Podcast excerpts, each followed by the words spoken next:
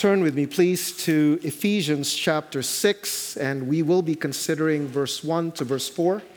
Ephesians chapter 6, verse 1 up to verse 4.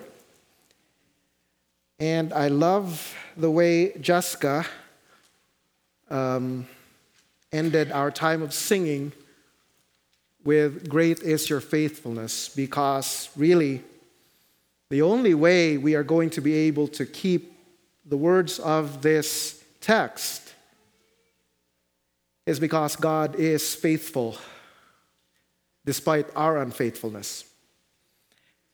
Now, when we were planning the service, Jessica said, uh, sent me an email saying, Did you still plan to preach Ephesians 6 1 to 4 for the child dedication service? Because that would be great. And I had to confess, and I, I'll confess to you now, I actually planned the child dedication service around Ephesians 6 1 to 4 because seeing the children that we are dedicating gives a real face to the challenge of this passage. Brethren, God is calling us in this text to devote ourselves to the task of proclaiming and embodying the good news of Jesus to our children as part of our larger task of demonstrating the triumph of God in Christ over the forces of evil. We have been in the household code from chapter 5, verse 21, all the way to this text. And the household code is meant to capture the beauty of relationships guided and motivated by the love of Christ. From the intimacy of marriage, Paul now leads us to the relationship between children and parents. So let me read the text. Children, obey your parents in the Lord, for this is right. Honor your father and mother. This is the first commandment with a promise that it may go well with you, and that you may live long in the land. Fathers, do not provoke your children to anger, but bring them up in the discipline and instruction of the Lord. This is the Word of God. Now, wouldn't it be great if this passage was always true of our homes? Imagine how our families would point to the transforming power of the gospel as our kids joyfully obey and we lovingly discipline our children and shepherd their hearts in the fear of the Lord. Now, that is a truly safe family. We foreshadow the cosmic unity that Jesus will bring about when he returns. Now, if that were the case all the time, I wouldn't need to preach this. But I have to preach it because that is our aim. And we often recognize it in the breach of that aim. So, the Lord has much to say to us today. Now, as we noted previously, Paul addresses the subordinate parties in the relationship first. And I know subordinate sounds bad, but as we said before, subordinate does not mean inferior. And you see that here. You will note that parents refer to mother and father, so that Paul, in saying, Children, obey your parents, is actually giving equal status to mother and father. And in verse 2, they are equally worthy of honor. And the mere fact of Paul addressing the children directly acknowledges that even at a very early age, they are full participants in the church. He is honoring them by recognizing them as responsible moral agents who are acting out of their relationship with God. Now, let me address the kids in, in the vein that Paul takes kids and teenagers and young adults. This does not necessarily mean that you are a Christian if you are being addressed here. Having Christian parents who drag you to church does not make you a Christian. You need to exercise personal faith and commitment to Jesus Christ yourself. But what Paul is doing here is recognizing that you can believe in Jesus even at an early age. Uh, I think of Pastor Sam. He was saved before he was nine years old. I became a believer when I was seven years old. The Lord is gracious, even to children. And Paul, in this text, is instructing children how they, at an early age, can live to please the Lord and contribute to the flourishing of the community of faith. So, children, you are to please the Lord by obeying your parents. And recognize that obey is a stronger word than submit. Wives, submit to your husbands, to your own husbands. Obey is a stronger word than submit. That is deliberate in the language of Paul. He is telling kids, you need to follow your parents' instructions and commands because God has given them authority over you. It is right and proper that you obey. That's why Paul says, Children, obey your parents in the Lord, for this is right. And you need to obey them as long as they are, what they're telling you to do does not violate the Word of God. Because your obedience is in the Lord. Obey your parents in the Lord. It's not your parents in the Lord as in your spiritual parents Paul is recognizing your parents are to be obeyed, whether they're believers or not.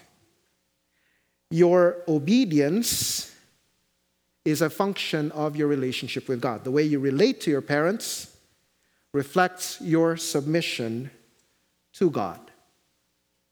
For children, your obedience to your parents is part of the good works that God has determined for you beforehand in the language of Ephesians chapter 2, verse 10. That means then, kids, that your obedience needs to be more than unwilling or external compliance. Now, all of us have been there, right? I may be sitting here, but in my mind, I'm on the beach. Well, we're in Canada, there is no beach. I was thinking of Jamaica. Okay, sorry. The point is, your obedience needs to come from a submissive heart. In your obedience, you are giving up your sinful urge to do your own thing, to be your own boss, and to rely on yourself for what is right and wrong. And so you embrace your children, your parents' God-given authority as a blessing. And that's why Paul tells us honor your father and mother. It's more than just obey, it's honor. Give them the respect that God intends for you to give them because He has put them over you. And it also applies to us who are adults. We still need to show respect to our parents. And one of the ways we do that is by caring for them in their old age. And I appreciate the people here who care for their parents in their old age. We need to recognize that parents are a blessing to us. I didn't always think that. When I was a young adult, I thought I knew better than my parents. But something funny and strange has been happening. The older I get, the smarter they look.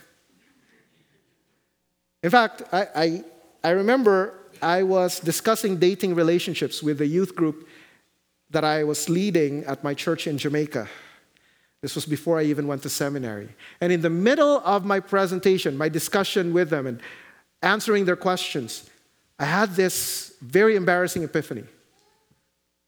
Oh my goodness, I'm telling them what my parents told me. And I thought my parents were wrong. And now I realize that I could have saved myself a whole lot of pain and heartache had I only listened to my parents.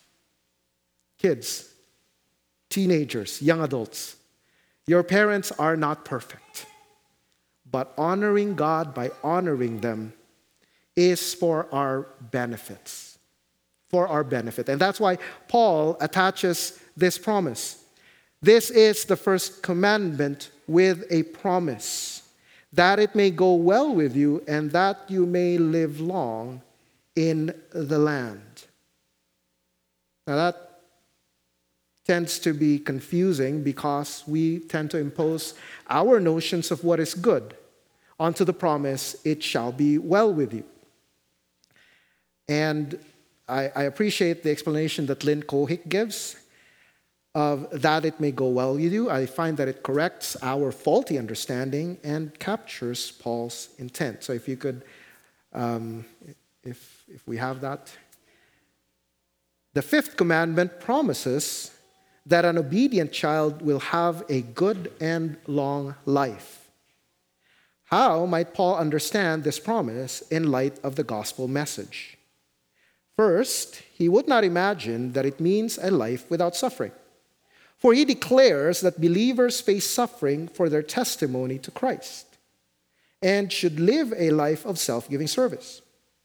Nor can it mean a life of many years, for he encourages the Thessalonians not to grieve their dead as those who have no hope, for all will receive the return will, will see the return of Christ.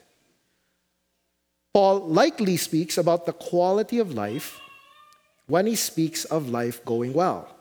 For when one acts in accordance with God's plan, one enjoys in the deepest sense God's favor.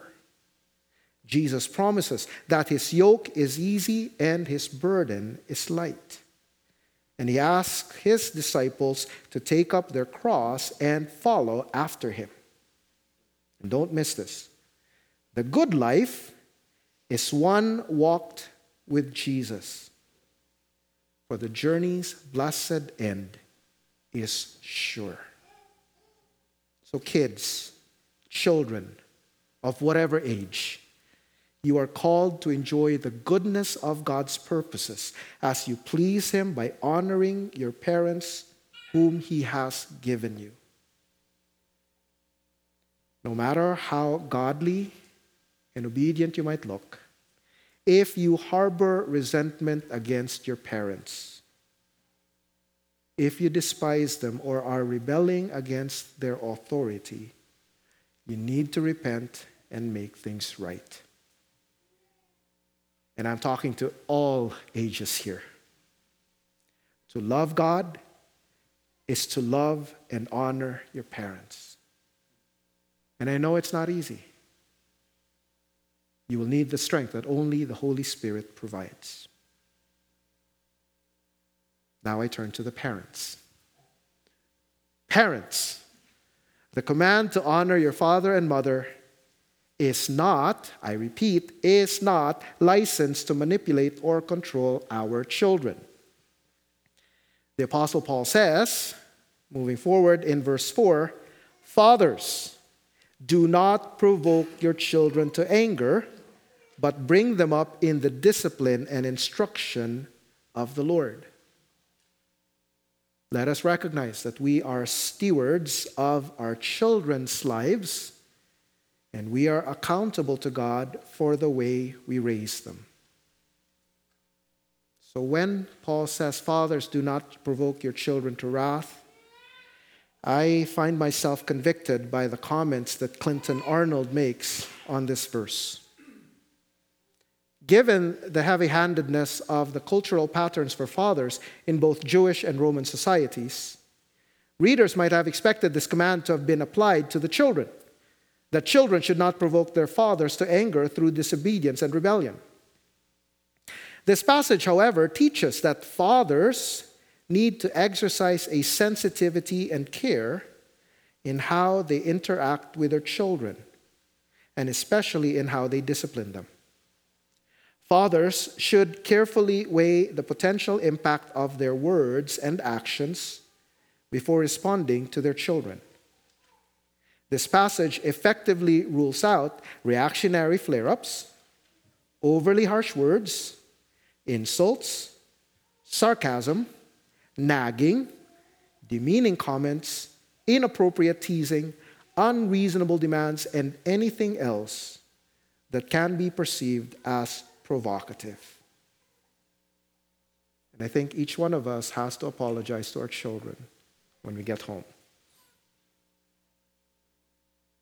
I want you to note how Paul's instruction to fathers overturns cultural norms both then and now. In a world that uses power for selfish ends, we are being called to use our power to serve our children. God has given us authority over them so that we may seek their greatest good. We do not provoke them to bitterness or resentment, neither do we appease or pander to their desires. Sometimes I joke we don't negotiate with terrorists. Ch- our children are not terrorists. Sometimes they just act that way. Nonetheless, we are responsible to the Lord to nurture our children in loving, tender relationship. We need to spend time with them to talk and listen. Even when what they're talking about just flies over our head and we barely understand. We need to play with them, to get to know them. In short, we need to treat our kids the way our Heavenly Father treats us with love, with compassion, with a tender interest in the person. Because, in the words of Paul Tripp, we are God's agent for forming a human soul. If you want a mission statement for your parenting, remember that. You are God's agent for forming a human soul. And Paul's instruction is meant to apply to both fathers and mothers, even if moms often spend more time with their kids. I know that is the case in my family. But Paul specifically addresses fathers because he, God holds fathers accountable for the home. And I'm saying this to myself we cannot abdicate or neglect our responsibility to lead our spouse and our children. Providing for them and serving in the church are not excuses. God has given husbands authority that we may seek the flourishing of our family. Please remember, with great power comes great responsibility. And we serve our children rightly when we bring them up in the discipline and instruction of the Lord. And Paul is identifying something very important. Our adorable kids are sinners who desperately need Jesus. And their greatest need is to know and love this wonderful Savior. Academic, athletic, and artistic accomplishments are awesome.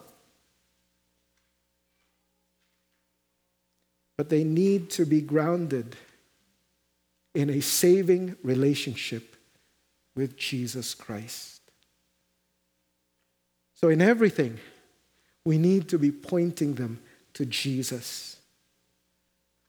And if you say, well, how do I do that? I'm going to reference Paul Tripp.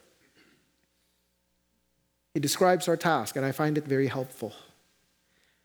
He says, The disaster of spiritual blindness is one of the reasons God put you on earth and in the lives of your children. He has strategically positioned you so that you would function as His instruments of seeing, pointing to His presence, power, and glory over and over every day. He has called you to be a tool that recaptures the awe of your children's hearts so that awe of Him would reign where awe of self once did. We live in the middle of an awesome, never ending glory display. And it is our job, and it should be our joy, to point our children to this glory again and again, day after day. So ask yourself, as you are heading for church, were you rejoicing in the diversity of weather, in God's control over, over this funky winter?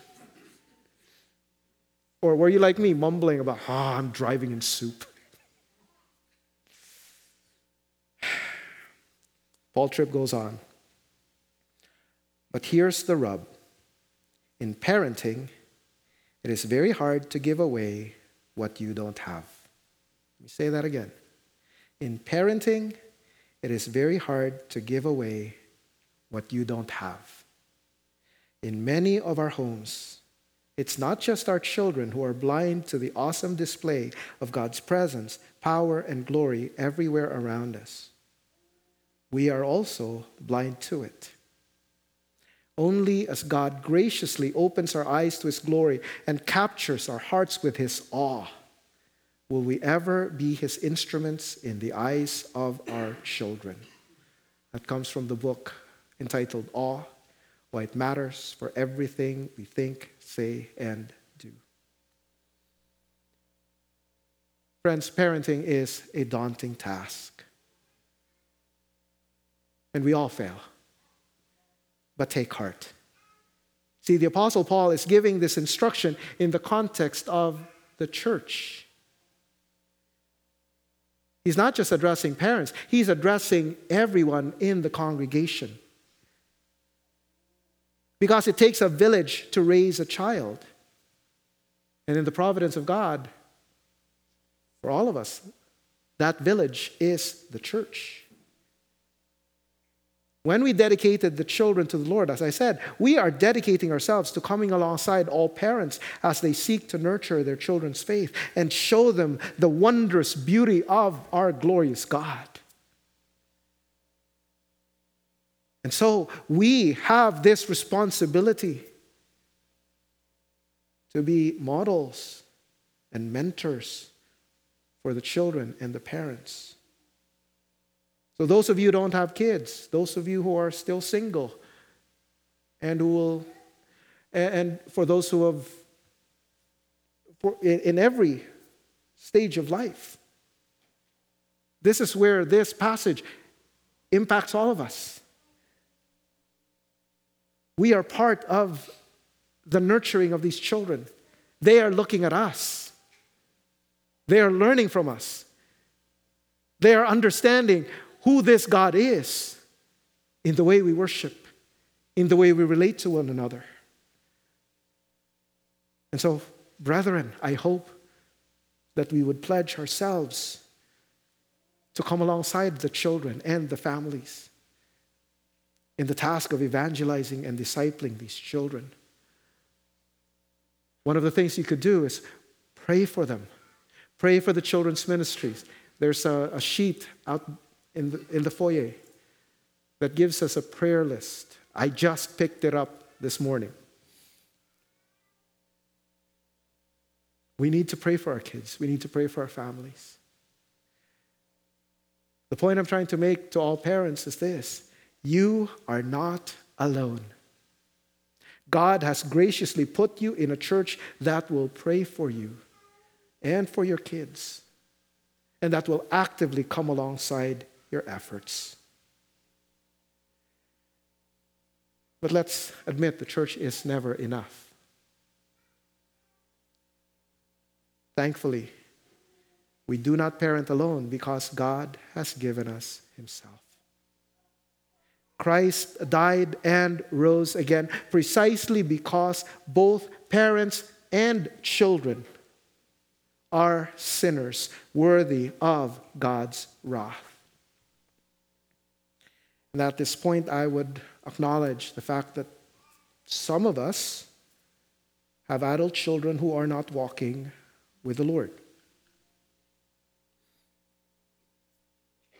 Just this week, I got a call from a friend telling me about somebody who had been under my pastoral care, who is living uh, a life that is not pleasing to God.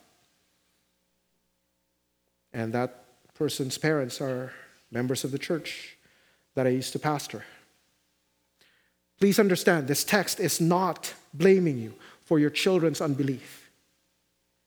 Children are addressed as responsible moral agents.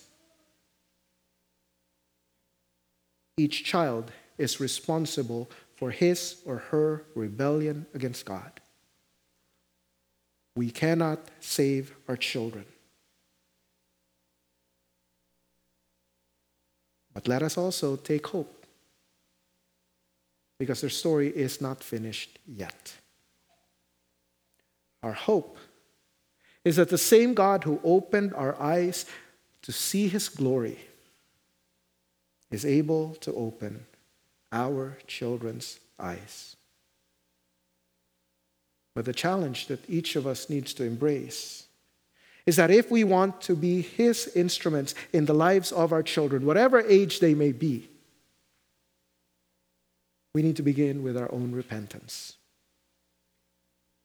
Let us together bring our failures, and they are many our selfishness, our misplaced priorities, our misguided parenting, our flashes of anger the list is too long, isn't it? Let us bring all of our failures to our Savior, who died that he may rescue us. And let us recognize that our failures are there to remind us that we need Jesus just as much as our kids need him. And our hope in the midst of our failure as parents is that Jesus died and rose again in order to pay the price for the ways that we have provoked our children to wrath and neglected our parental responsibility. And even now, His Spirit is at work leading us to repentance so that we may catch a fresh glimpse of His unfailing love. That's why I'm so glad we sang, Great is your faithfulness. That song, that line comes from the book of Lamentations, where the writer is lamenting the destruction of Jerusalem. And in the midst of that bleak situation, the writer hopes against hope because he looks to the character and person of God. And he says, Great is your faithfulness. And that is what we cling to right now. In the midst of our failures in parenting, we look beyond ourselves and we look to God and we cling to his character and say, God, you are our faithful God. And the wonderful truth is that because he is faithful, he has not given up on us, he has not stopped loving us. And that love of God that will never give up on us is that same love that fuels our own delight in God. That's why we need to run back to him so that we may experience yet again the fact that He has not stopped loving us. He's never giving up, never stopping, unbreaking, always and forever love. If you've been reading the Jesus Storybook Bible, you know where I got that. It is from that experience of His love that we can show children His love. And we don't do this by ourselves. His Spirit gives us strength and wisdom that we desperately need in order to point our children to our Savior. And our hope as we point our children to Christ, whatever age they may be, is that He has the power to change the hardest of hearts. After all, He changed our hearts, didn't He? So let us close with these words from Richard Coekin. If you have children, they will probably take it in turns to make you sick with worry even after they leave home. But you can pray for them every night, knowing that God loves them even more than you do, and that our Heavenly Father understands children and wants to help us all to bring them up well.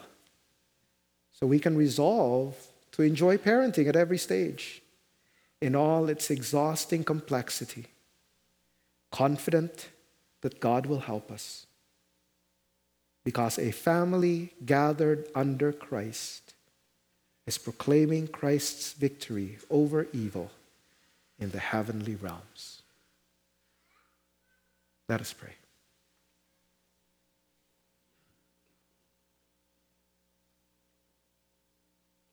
Our Father and our God, we thank you for the privilege and responsibility of raising children. We thank you for those of us who have been given this wonderful gift and heavy responsibility. Lord, you know our hearts. You know our failures better than we know our failures. So, first, we ask that you would forgive us. Forgive us for messing up our kids.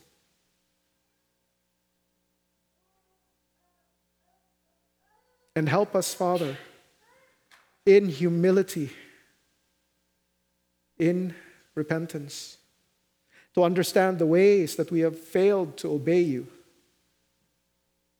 and help us run back to you for refuge,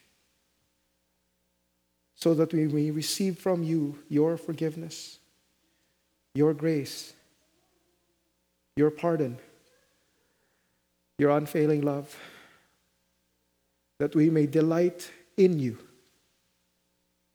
so that we may share our delight in you with our kids.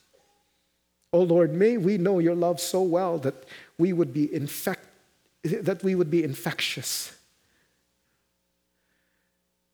So that we could not but speak of the things that we have seen and heard, that we would delight in you and pass on our delight in you to our kids.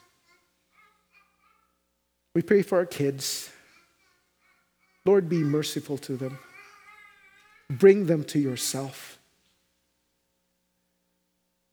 Pray for those who do not know you, who are here in this congregation. Lord, we recognize that only you can open blind eyes. May you bring them to faith. May you cause them to see your beauty. May you cause the light of the gospel of the glory of Christ, God in the face of Jesus Christ to shine in their hearts so that we may all learn to delight in you more and more as we see your goodness and faithfulness.